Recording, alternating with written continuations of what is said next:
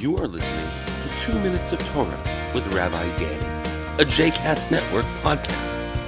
For more information about Rabbi Danny, please visit rabbidanny.com. For more information about other JCast Network podcasts and blogs, please visit jcastnetwork.org. Shalom, and welcome to Two Minutes of Torah, Parashat Vayera, Asking for Help.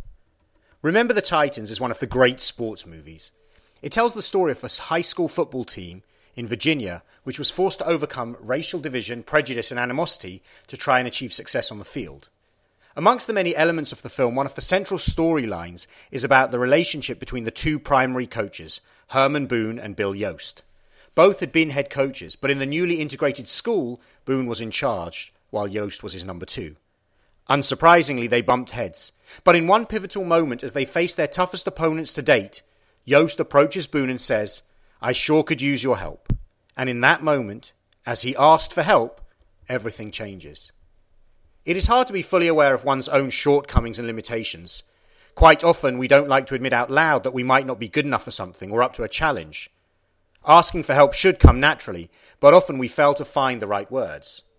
Moses appears to be a man who was fully aware of his limitations. When God first called to him from the burning bush in last week's Torah portion and instructed him to return to Egypt to free the Israelites, Moses responded, Who am I that I should go to Pharaoh and that I should bring forth the people of Israel out of Egypt?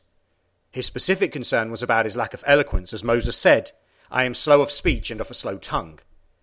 And this week, after returning to Egypt, he still appears reluctant to do God's work and stand before Pharaoh.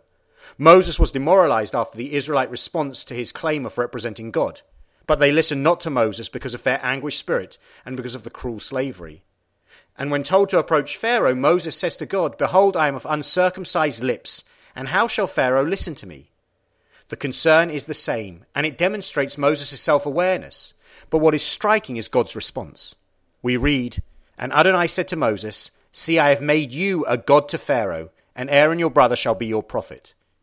God accepted Moses' need for help and support, but it is the language used which is interesting. Moses will be a god to Pharaoh, and the Hebrew is unambiguous, using the word Elohim, which is used to refer to the one God throughout Torah. But he will still need a prophet. Even a God needs the partnership from a prophet to ensure that the people hear the message. Despite elevating Moses to the highest level possible, God still accepted Moses' request for help and support. Admitting his shortcomings didn't disqualify him from the job. If anything, it demonstrated that he was the right choice. It was only in partnership with his brother Aaron that Moses was able to approach Pharaoh and ultimately lead the children of Israel from slavery to freedom. And if a man chosen by God was able to accept his limitations and ask for help, surely it is something which all of us should be able to do. Shabbat Shalom.